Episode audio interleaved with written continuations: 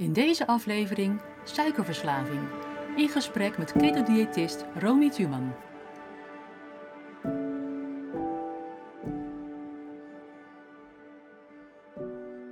Laat ik deze aflevering beginnen met het aanbieden van mijn excuses.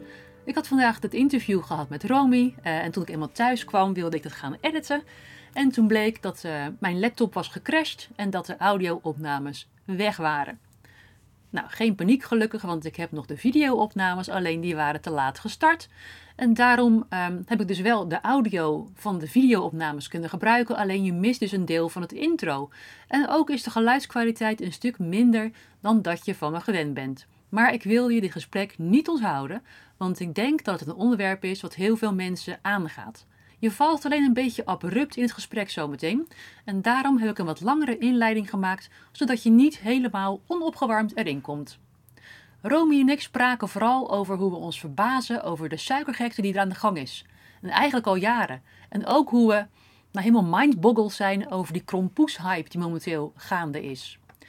Die suikerrush is dus echt niet iets pas van dit jaar. Mijn kinderen bijvoorbeeld zijn inmiddels 20 en 22 jaar en toen zij op de basisschool zaten, waren er al campagnes om de kinderen gezonder te laten eten. Met minder koek, minder snoep, niet zo van die ongezonde tractaties uh, en pakjes sap. Uh, gezondere lunchtrommels in plaats van chocoladekoekjes en uh, hun basisschool kreeg zelfs het predicaat gezonde school toen de tijd. Maar als ik nu zie hoeveel suiker en bewerkte producten er op elke hoek van de straat, op het station, in het pretpark, maar ook op de scholen en zelfs in sportkantines te koop zijn, dan zie je dat er nog niets is verbeterd, maar juist is verergerd. En dan is het nu ook nog eens een keertje Sinterklaastijd, dus volop pepernoten en snoepgoed. En dat bracht mij op het verhaal dat ik vroeger, toen mijn kinderen jong waren, de verleiding van die chocolade kruidnoten niet kon weerstaan.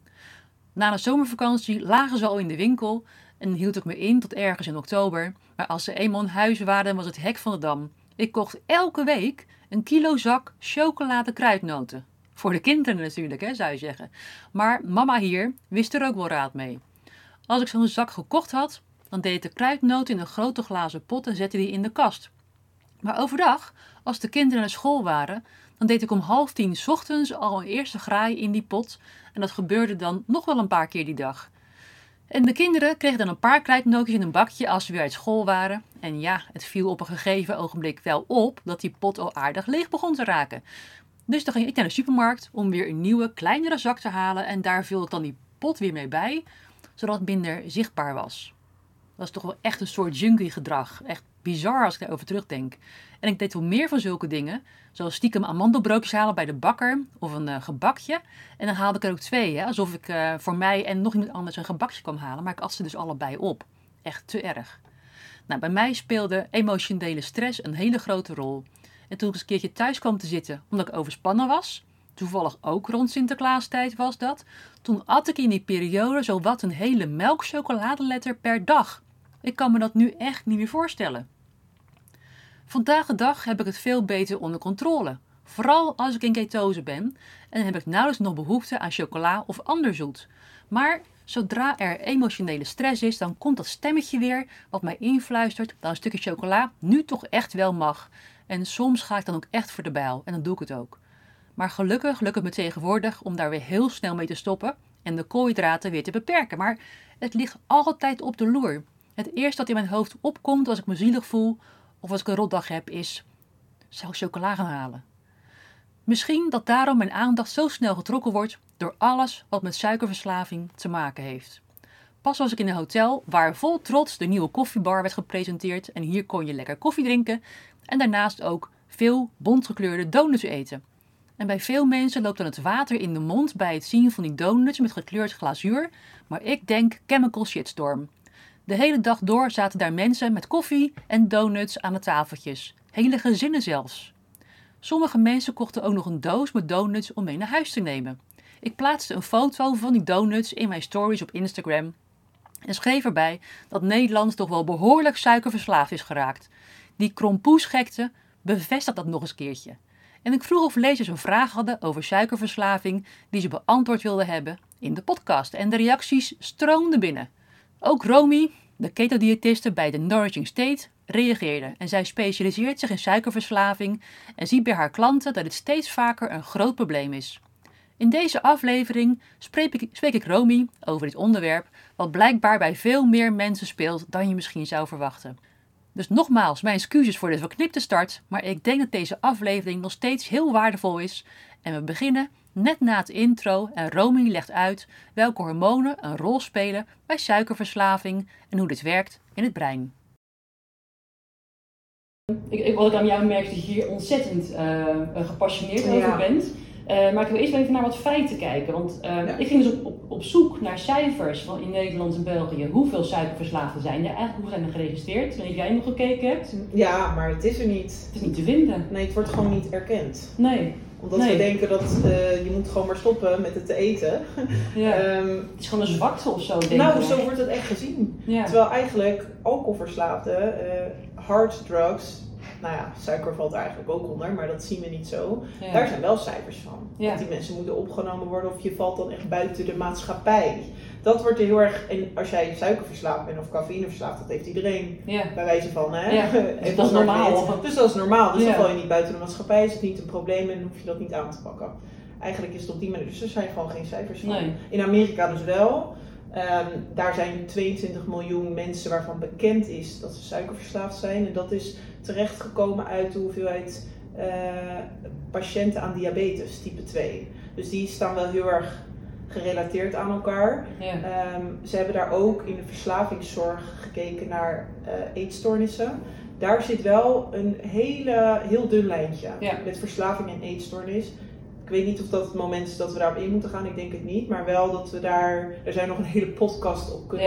Ja. afstemmen. Wanneer is het iets een eh, eetstoornis en wanneer is het een eetverslaving? En vaak ja. een suikerverslaving. En die zijn heel kort op elkaar. Ja. En dat kan je als iemand. eh, nou ja, ik kan dat onderscheiden. Als ik dat zie bij cliënten van oké, hier is duidelijk een vorm van eetstoornis, hier is duidelijk een vorm van eetverslaving. is een hele andere aanpak. Ja. Hoe je dan met iemand start. Oké. Ehm, maar dat is. dat is wel een van de vragen inderdaad Ja. bij mensen. Ze zeggen van punt 1, wat is suikerverslaving? Dus we moeten misschien even naar kijken zometeen. Mhm.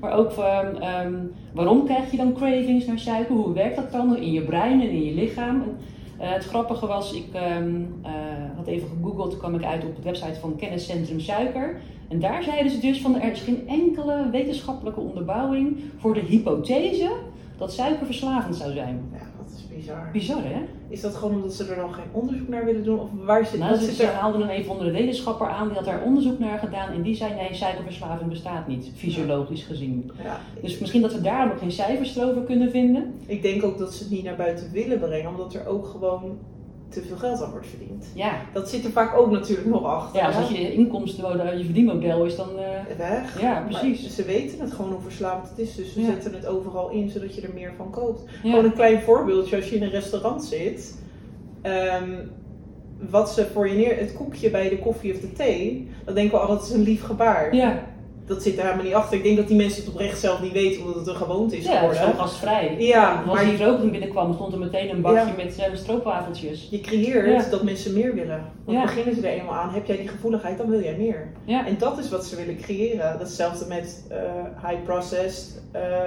voedsel. Ehm, in een bar waar ze popcorn bijvoorbeeld neerzetten.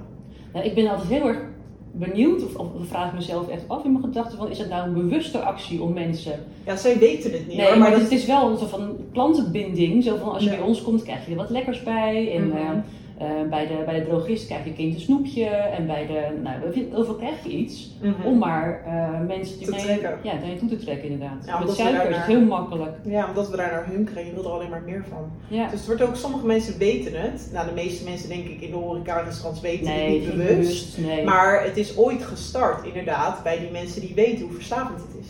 En daardoor, als je dat ook door hebt, dan zit ik in een restaurant of ergens of bij een bar en ik, oh nu krijg ik popcorn, logisch. ja. Zout met high processed iets, dat geeft mij Ja. en ik wil meer drinken en ik wil er eigenlijk alleen nog maar meer van. ja. Eh, en dat is hetzelfde met het koekje bij de thee. Als ik dat heb, als ik dat neem, ik wil eigenlijk gelijk een stuk taart erbij bestellen. ja. Ik weet hoe Ja, gevoelig dat ik kleine, dat kleine, ben. dat kleine koekje op het randje van je, van je schoteltje dan, Ja. bij je kop thee. Ja, Ja. mensen denken Ja. gewoon oprecht, nou, mensen vinden mij gek, maar ik ben er bewust van. Dan denk ik, we hebben het niet door. Je bent een voedingswappie. eh. Ja, nou ja, zo word ik vaak gezien. Maar dan denk ik, Ja. ja, ik heb wel door waar mensen nu mee bezig zijn. En ik weet wat het voor mij doet. Ja. Als ik, ik weet als ze zeggen, al één koekje. Als mensen dan ook een soort van pushen naar, al neem eentje. Ja. Denk ik, als mensen zeggen nee, doe het dan ook niet. Want je helpt mensen er echt niet. Je hebt niet door dat dat voor sommige mensen een trigger kan zijn. Waardoor je dagen, soms Ja. weken, Ja. maanden zelfs zijn er cijfers van. Ja. Dat je daarin blijft hangen. Ja. Dus echt, we maken elkaar ziek. ja, precies. Want dat is wel een van de vragen die ook gesteld werd. Van hoe werkt dat nou? Hoe, hoe kan je nou verslaafd worden aan suiker? Ja. Weet jij daar iets meer over? Ja, nou er zijn vier hormonen. Ik zal het heel Jip en Janneke proberen uit te leggen, want het is best wel een heel moeilijk verhaal daarin. Ja. Maar er zijn vier hormonen die daarmee gepaard gaan. En daarom is cafeïne komt daar ook wel deels eh, in voor die daar invloed heeft. Want je hebt eh, het honger- en verzadigingshormoon. Eh nou, honger is ghreline. Nou, dat verzadigingshormoon die geeft dus aan van oké, je maag is leeg, dus je hoort weer te gaan eten. Nou, dan kan ik gelijk zeggen, cafeïne heeft daar invloed op. Mensen zeggen ook soms van oké, ik drink wel een kopje koffie. Of in de diëtetiek, basisdiëtetiek zeggen ze drink maar koffie. Dat is beter voor afvallen. Ja. En dat helpt bij afvallen. Ja. En denk ik, maar wacht even, dat is een hele korte lijn gesteld. Dat, ze, dat mensen gaan zeggen, koffie zorgt ervoor dat jij gewicht gaat verliezen. Het komt gewoon door, jij voelt niet dat jij trek hebt. Want Nee. dat blokkeert letterlijk dat jij dat gaat voelen, dat hormoon. eh, waardoor je heel lang zonder eten kan.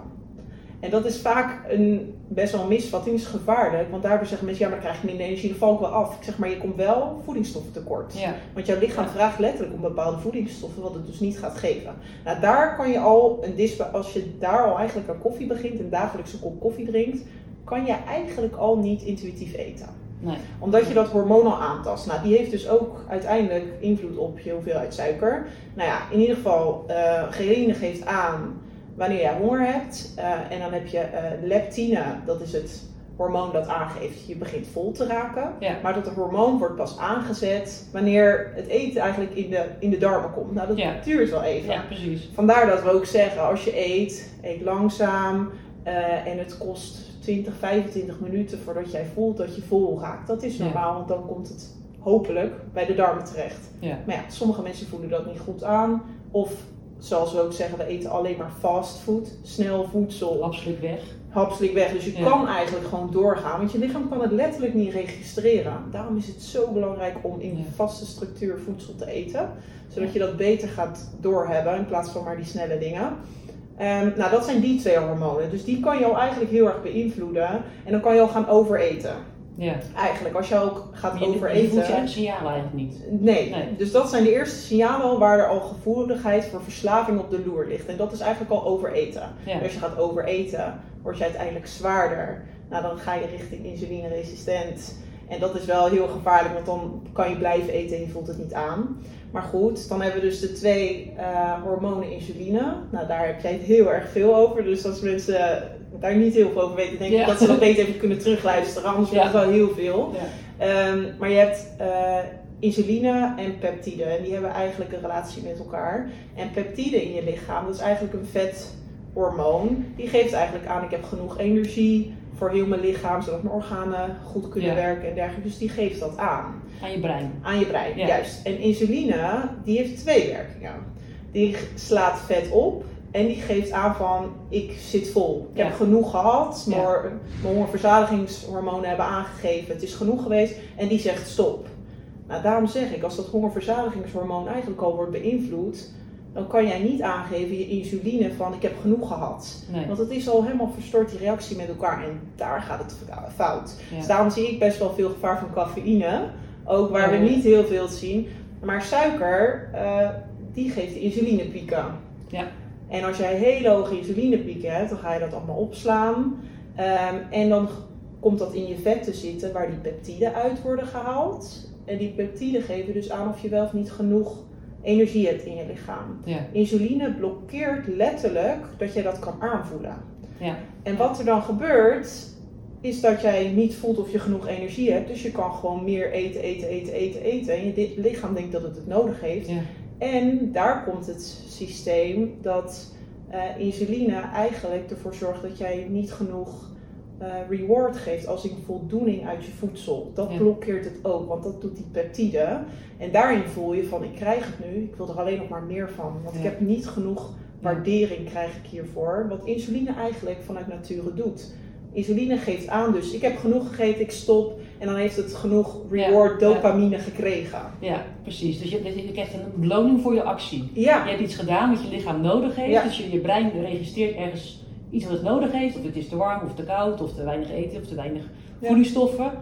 Ehm, dan, dan geeft insuline of leptine of die andere peptides, die geven dan het informatie aan het brein van eh, we hebben het gedaan. Ja. Dan krijg je een soortje dopamine als beloning. Juist, ja. Ja. Maar die kan je dus niet goed aanvoelen. Nee. Want dat wordt geblokkeerd door hoge insulinespiegels. Ja. En daardoor, dan komt het verslavingsmechanisme, want je bent op zoek naar die dopamine. Dat is eigenlijk waar we altijd, je wil gelukkig zijn, even heel makkelijk. En daar ben je naar op zoek, hoe kan ik dat dopamine aankrikken? En daarvoor worden we resistent. Als je dus insulineresistent bent, Ja. dan ben jij heel, dan ben je in een verslavingsmechanisme. En daar kan je niks aan doen, want je brein is gewoon ziek gemaakt.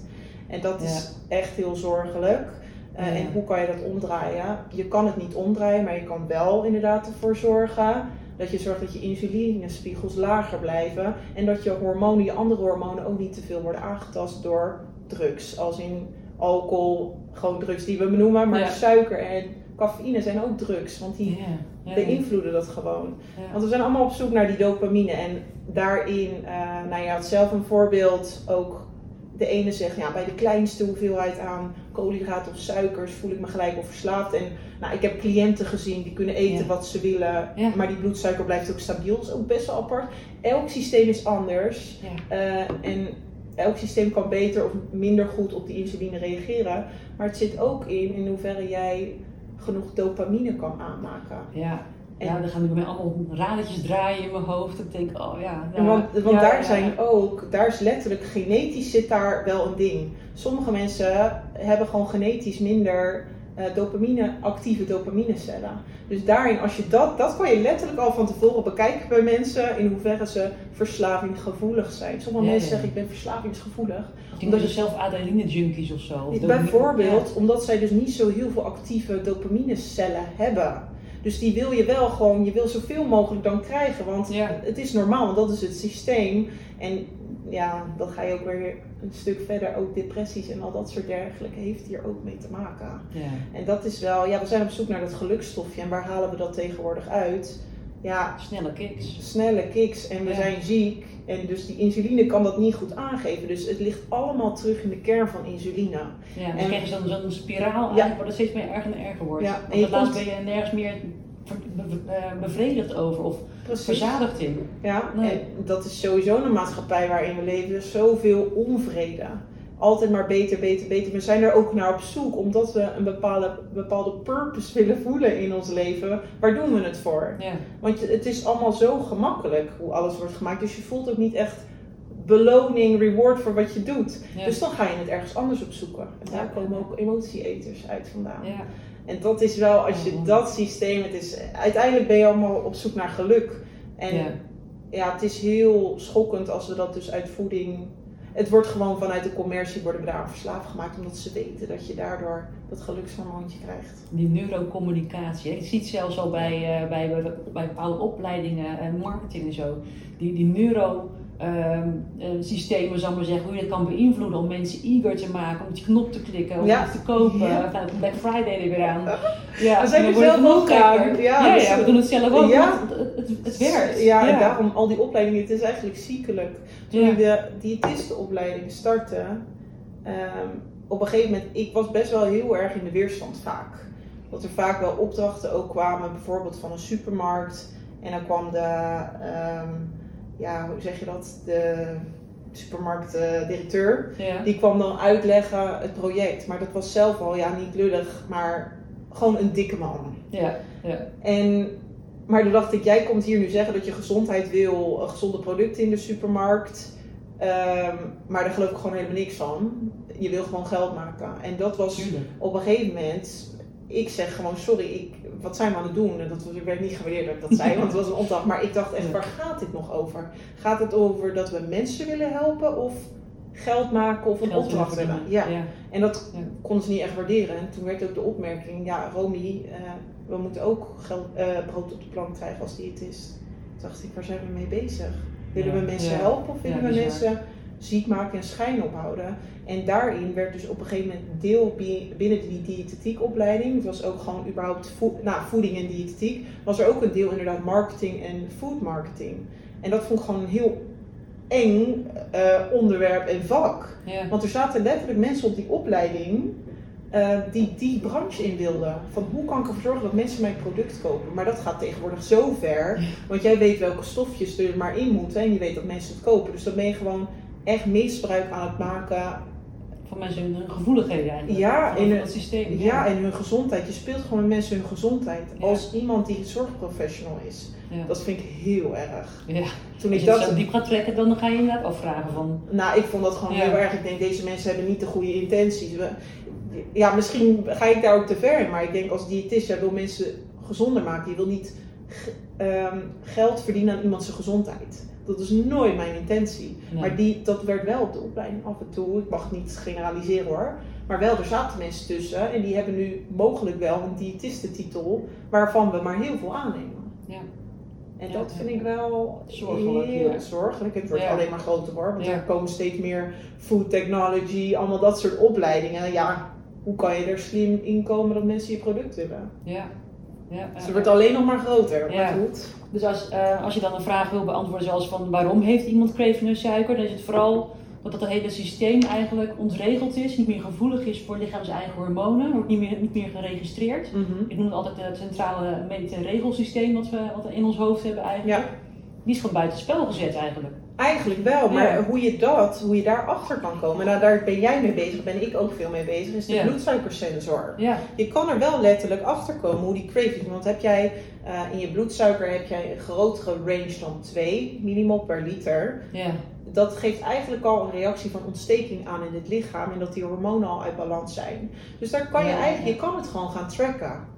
Hoe jij bezig bent met je bloedsuiker en kan jij je bloedsuiker stabiel houden, dan zal je geen cravings ervaren. ja oké. Want jij zegt, eh, er is een verschil groter dan 2 millimol per liter hè? Ja. Eh, in je bloedsuikerspiegel is dus een ontstekingsreactie. Dan kan er al een ontstekingsreactie Ja. ontstaan. Ja. Ja, en dan, dat geeft dan ook denk ik, eh, dat hangt natuurlijk ook samen met hoe gevoelig je bent voor insuline en voor die koolhydraten neem ik aan. Want ik heb toen zelf al, de eerste keer dat ik zo'n glucosemeter droeg, toen heb ik, eh, had ik 's morgens niet gegeten. Heb ik 's middags rond een uur of twee een ijsje met zo'n horentje en slagroom Mhm. gegeten. Ik denk nou eens kijken wat het gaat doen. Mhm. Toen ging mijn bloedsuikerspiegel van, nou die was gewoon ergens rond 5,5. In één klap met 12. Ja. Maar binnen een uur was die weer terug op 5,5. Ja. Gewoon ergens de halverwege de dag. Ja. Hè? Dus Ja. ik dacht van ja, Die zorgt in ieder geval voor cravings. Dat kunnen we. Sowieso als je buiten die range van 2, dan kom je sowieso al dat je sneller cravings gaat ervaren. En bij de een is het gevoeliger dan bij de ander. Ja. Maar ik heb dus ook bijvoorbeeld een cliënt gehad die kon hoge koolhydraten eten. Maar die had helemaal geen. cravings. nee, maar helemaal nul schommeling in die bloedsuiker. Oh. Dat ik dacht van wow, weet je wel. Maar jij weet niet wat insuline, in hoeverre die gevoeligheid daar zit. Nee. Maar het lichaam kon het wel heel mooi stabiel krijgen. En die persoon had ook helemaal geen last van cravings. Dus je kan de cravings letterlijk terughalen naar je bloedsuiker. Ja, En daar kan je wel eh, iets aan doen. ja, Zeker. Dus het is niet, je komt niet af van je verslaving, maar je kan het wel kijken hoe je het in controle kan houden. Ja. Helemaal als je relateert naar die cravings toe. ja. Want dat is Ja. een van de vragen die ook het meest gesteld werd. Hoe kom ik er vanaf? Ja, niet. Nee. Je kan het alleen onder controle krijgen en je er bewust van worden. Dus eh, dat hopen we hier ook denk ik mee te bereiken. Is dat mensen überhaupt bewust van worden van oké, ik heb een verslaving. Klinkt misschien erg, je hoeft het niet uit te spreken. Klinkt heel zwaar. Ja. Het klinkt heel zwaar, maar het is het wel. Want je bent gewoon van invloed ervan. En eh, als je puur kijkt naar eten, wat echt een no-go is als je voelt dat je verslaafd bent, is vasten. Als vrouw zijn, doe het alsjeblieft niet. Want vaak, ik doe soms van die polletjes. Daar ben ik benieuwd. Ja, hè? ja, ja. Oké, ik heb eh, best wel trek in de ochtend, ik denk daarover na, maar mijn bloedsuiker is nog hoog. Wat is nu het beste om te doen? Nou, je hebt gewoon mensen die reageren van gewoon wachten totdat je bloedsuiker lager is. Maar de, naarmate de tijd verstrekt, en ik zit al, ik heb gisteren van hoger aan koolhydraten gegeten, de tijd verstrekt op de dag, ik ben gewoon letterlijk met mezelf aan het praten. Ja. Ik wil eten, ik moet het niet doen, ik wil Ja, zo'n duiveltje engeltje op je schouder. Dat dan, is hè? letterlijk je ja. verslaving die met je praat. Ga eten, ga eten. En ik, dan ben je gewoon met jezelf in gevecht. Ja. En daar komt het moment dat je over kan stappen, waar dunne lijntje zit naar ehm, eetstoornis.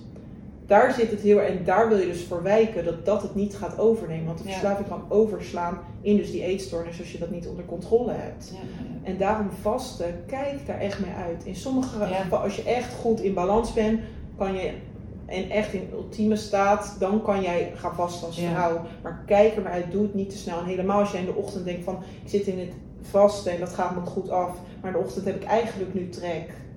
En anders, je gaat gewoon met jezelf praten. ja, ja, ja, maar je bent er echt aan het, het- eh, onbewust aan het focussen op waar het eten. Ja, ja, dan- onbewust, het ja, gebeurt gewoon- gewoon. het heel erg bewust op een gegeven moment. Ja, Ja. het is echt, en al- toen ik dat ook allemaal leerde, toen dacht ik, oh, ik ben echt verslaafd. Ja, Ik ben echt verslaafd. En Ja. daarom is het is ook niet gek, denk ik, dat ik daarom de opleiding ben gestart. ja, Als diëtist. Ik wilde op zoek, ik voelde er klopt iets niet. Ik was nooit ziek, maar ik was altijd, ik werd wel zwaarder. En ik snapte Ja. het allemaal maar niet. Ik wilde blijven eten en ik, ik zat nooit vol, anderen wel. Ik snap het niet, maar mijn mechanisme werkte gewoon niet optimaal. Ik gaf Ja. het niet wat het nodig had. En dan kom je in een verslavingstrigger terecht. En ik zie het in mijn familie, dus ik denk, wacht even, ik weet al waar het vandaan komt. oh man, ja, ik Ja. herken het echt zo sterk. Want wat ik zei, hè, de, eh, met die, die pepernoten, dat had ik dan. Ja, Maar op een gegeven ogenblik zat ik met een burn-out thuis. Of in ieder geval behoorlijk eh, over mijn over mijn rooien. En dat was rond Sinterklaastijd. Ik heb letterlijk een chocoladeletter per dag gegeten. Ja. Ik denk dat ik het hele alfabet opgegeten heb. Ja. Ja, elke dag weer. En dan nog had ik daarnaast iets van...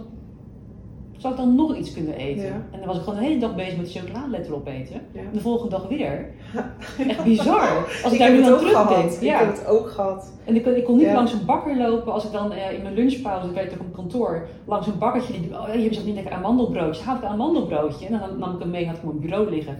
En toen dacht ik, ja, dat kan eigenlijk niet, kan eigenlijk niet. Het was, was het theetijd intussen. Dan had ik gewoon weer zo'n razende honger. Ja. Ik dacht van, nou, dan eet ik hem op ook, weet je wel. Dan, eh, Ja. dan at ik weer een, een amandelbroodje. Ja. En ik heb de mazzel dat ik heel lang ben. Dus op zich, als bij mij een paar kilo aankomt, ziet eigenlijk niemand dat. Ja. Dus eh, oké, mijn broek moet een beetje losser. En Ja. ik Ja. merkte het natuurlijk wel. Ja. Maar als ik dan kijk naar hoe ik er nu aan toe ben, ehm, ik was echt niet bewust van mezelf dat, dat er iets aan de hand was. Ik was gewoon redelijk slank, ik had geen ziektes, weet je wel. Maar ik was wel altijd moe en smiddags die dips. En eh, ik ging van suikermoment naar suikermoment op een gegeven ogenblik. Ja. En als ik nu, en ik zeg het ook vaak genoeg, als ik nu een chocoladewinkel inloop of langs die zak met, eh, met, met kruidnootjes loop, het doet me helemaal niks. Ja. Ik kan er gewoon langs lopen en ik heb soms zelfs wel eens dat, dat ik een stressdag heb, dat ik denk van, oh, weet je wel, vroeger ging ik dan naar de, de Albert Heijn en dan hebben ze wel die dozen met twee van die moorkoppen erin, van die Ja. bosse bollen. Ja, ja, ja. En die kocht ik dan vroeger en dan at ik ze allebei op. Was ik er nou wel misselijk, maar ik was heel happy Ja. op dat moment. Ja, van, die ja. suikerkick. Ja. Dus een tijdje terug, ik twee jaar geleden of zo, toen had ik weer stress. dacht ik, oh ja, die, die bosse bollen. Ik op de fiets, op de fiets hè, speciaal. Naar, naar, Oh, dan zit het echt diep hoor. ja, en naar de toe, of nu mag het, nu mag het. Ik mag mezelf dat gaan geven, want ik Ja. ben zielig, ik mag dit. Ja. En toen ehm, heb ik die bosse bollen gehaald en mee naar huis genomen. En, en nou, een kopje koffie gezet en een moment van gemaakt. En ik neem een hap van die bol en ik, gadver, het werkt niet meer. Ja. Dus hij doet, hij doet het niet. Dus ik heb allebei die bollen weggegooid, want ik vond ze echt te vies voor woorden. Ja. Maar ik merk ook als ik nu ehm, eh, echt emotionele stress heb of eh, eh, een deadline die ik moet halen. Ik heb mezelf heel erg onder druk gezet, kan ook heel erg goed namelijk. Mhm. Dat er dan ergens een stemmetje komt van, zou je dan toch niet melkchocola gaan halen? Ja. En ehm, dat probeer ik nu dan op te vangen door gewoon keto chocola te nemen, die dan Mhm. eh, ehm, heel erg laag in koolhydraten is. Dan heb ik in ieder geval dat smaakje, maar niet die suikerkick. Ja. Eh, waardoor ik maar één stukje kan eten en daarna ehm, ja, er niet Nee, meer over nee. nadenken, gewoon eh, in ieder geval niet die suikerpieken en dalen heb. Ja. Maar ik denk dat wel erg ook eigenlijk. Hè? Op het moment dat ik stress heb, dan schiet ik meteen terug. ja, dat is een heel normaal mechanisme. Je lichaam Ja. wil snelle energie. Wat snelle energie, dat is gewoon koolhydraten. En Ja. de snelste vorm is suiker. Ja. Dus het is heel normaal. Dat probeer ik ook altijd naar mijn cliënten uit te leggen. Voel niet dat het gek is. Het is heel normaal als jij slecht slaapt. Eh, als je inderdaad stress hebt, nou ja, dat hebben we al heel snel. Dat je lichaam dat wil, maar je wil daar eigenlijk inderdaad uitkomen. Soms voel ik ook Ja. dat ik denk, dat ik denk oh, ik zit zo lekker in mijn vetverbranding. Ik, ik kan langs alles lopen, het doet me niks. Maar zit ik al een beetje niet helemaal lekker, ik ben zo vatbaar voor alles om me heen. Ja. En dan doe ik het puur uit dat ik het me zo, ik weet het nu. En dan probeer ik dat te tackelen en dan probeer ik iets anders. Maar omdat ik er wel bewust van ben, zou ik Ja. het niet weten, dan geef je er gewoon aan toe.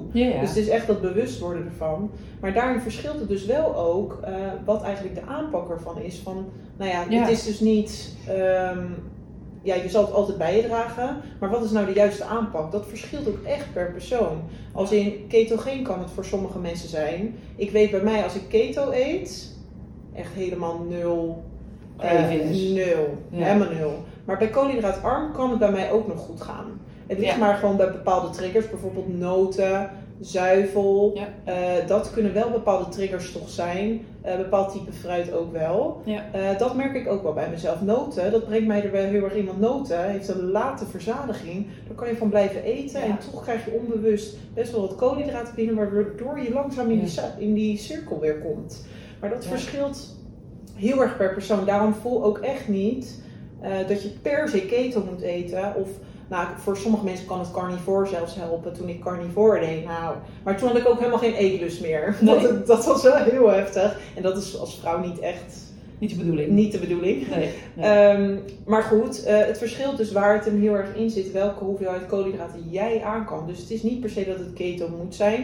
En daar hadden wij het ook aan de telefoon al eh, met elkaar over. Er wordt vaak ook de misstap gemaakt naar bewerkt ketogeen eten. Ja. En Ja. dat is eentje die wil je Ja. echt tackelen. En dat is misschien wel een goede die we kunnen aankaarten nog. ja, Want zeker. de eerste stap is echt puur eten. Voor iedereen. En koolhydraatarm of ketogeen, dat is de vervolgstap. Want Ja. dan ga je kijken naar je gevoeligheid. Maar de eerste stap is puur eten. Maar ja, doen we dat? Dat doen we al niet meer. Want minimaal 80% van ons aanbod is bewerkt. Ja. Of sterk bewerkt. En kijk, een kleine bewerking moet je dus bewust van zijn. Heel erg van de hoeveelheden. Bijvoorbeeld eh, sapjes of iets dergelijks. Dan denk ik, oh dat is allemaal gezond. Fruit juices. Ja. Maar het is, het is mogelijk wel van pure producten, maar je brengt er een bewerking aan. En dat maakt, die moet je ook wel daaruit tackelen. Dat er semi-bewerkt is, wat ook wel weer invloed kan hebben. Ja. Maar in ieder geval puur eten en dan je hoeveelheid erop aanpassen. En mogelijk is keto het, mogelijk is koolhydraatarm. Ik denk niet dat keto voor iedereen bedoeld is Nee. eh, uiteindelijk.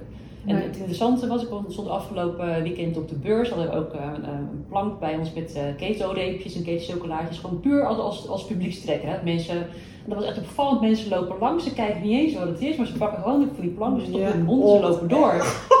Denk, wat gebeurt hier? Oh, wat ja. erg, ja. Ja, zonder te vragen wat het is of wat dan ook. Ja. Ze lopen gewoon langs een plank, ze pakken wat en hup in die mond. En, eh, maar ik had heel veel gesprekken met mensen die zeiden ook van ja, maar dit zijn dan eh, zonder suikers, het smaakt wel zoet. Oh, dat is wel lekker, eh dat kan ik dat zou ik wel kunnen doen dan. Ja. Ehm, en ik denk altijd met die erythritol en stevia en zoetstoffen, dat zijn light producten, het houdt die cravings in stand. Het houdt je verslaving in stand. Ja. Het wordt letterlijk overgegeven naar iets anders. Dat Ja. Is, ja, die verslaving blijft, want eh, je smaak is nog steeds verpest. Ja. Daar komt het eigenlijk op neer. En ik neem het ook af en toe, hè. Ik ook, Ehm, ja. ja. omdat je er dan, je weet, je verslaving zit even in je. Je wil het toch een soort van onder controle houden. Je Dus wil iets dempen of zo. Ja. ja. Maar het zie je het dan niet als de standaard uitkomst, een ketobar of ketochocola. Nee, nee, nee, dat is het niet. Nee. Want je verslaving gaat erop door en die smaaksensatie, je blijft inderdaad die smaak willen hebben van die zoetigheid. Dus dan wil je alles met zoetstof hebben. Ja. Want dus je verslaving stapt gewoon over. Dus daarom zoetstof, ja, ik ben er niet echt over te spreken. Je wil Nee. gewoon je hoeveelheid uit pure producten wil je het gewoon aanpassen. Want ja, koolhydraten is gewoon letterlijk je brandstof. Nou ja, we doen niet veel, dus je hebt niet zoveel brandstof nodig. Dus daarom ook de term koolhydraatarm vind ik eigenlijk al niet dat het die term zou mogen krijgen. Nee. Het is gewoon eigenlijk koolhydraten naar hoeveelheid activiteit dat je levert. Het is gewoon normale hoeveelheid. Ja. Eh, als je normale hoeveelheid beweegt, maar ja, dat doen we dus niet. En koolhydraatarm zou eigenlijk ketogeen moeten zijn, als in qua gevoeligheid daarvoor. Ja, Dus het is ja. ook heel erg, mensen voelen snel gelijk dat ze helemaal niks meer mogen. Dat is helemaal niet zo. Nee. Ik heb ook heel veel mensen die vragen van hoeveel koolhydraten mag ik nou precies? En, eh, Oh, dat was wel een leuke, ja. Ja. Hoe je dat dan hoe je dat Ja. kan tackelen. Nou, dat verschilt per persoon. En Ja. je moet het niet gaan tellen. nee. Da- daar zit het hem niet. Als je Nou echt... soms wel, eh, als leidraad. Maar eh, wat ik dus zie, wat jij zei over vasten. De mensen hebben zo'n appje waarin staat hoe lang ze moeten vasten. Die, nee. die, die app bepaalt voor jou wanneer je mag eten. Eh, die gaan helemaal voorbij aan wat ze nodig hebben. Of wat, waar, wat hun lichaam vraagt en hoe, hoe die signalering werkt. Ik heb dus echt, ik heb regelmatig die challenge. Mhm. Dan vragen mensen altijd, ja maar hoeveel koolhydraten mag ik nou? En dan gaan ze echt zitten rekenen. Ja. En oh, ik mag er nog twee of zo. Of ik mag nog een beetje dit. Ja. Of, ik, of ik wil mijn macro's halen. Dus ik mag nog een beetje meer, eh, ik kan nog een beetje schuiven hier en daar. Ja. Dan denk ik, ja, maar dan ga je dus met je, met je brein, met je, met je verstand, ga je proberen ehm, ehm, te managen. Mhm. Terwijl je helemaal voorbij gaat aan wat je lichaam nodig heeft. Ja. Misschien heb je op een dag wel 50 gram koolhydraten nodig, misschien wel 100. Ja.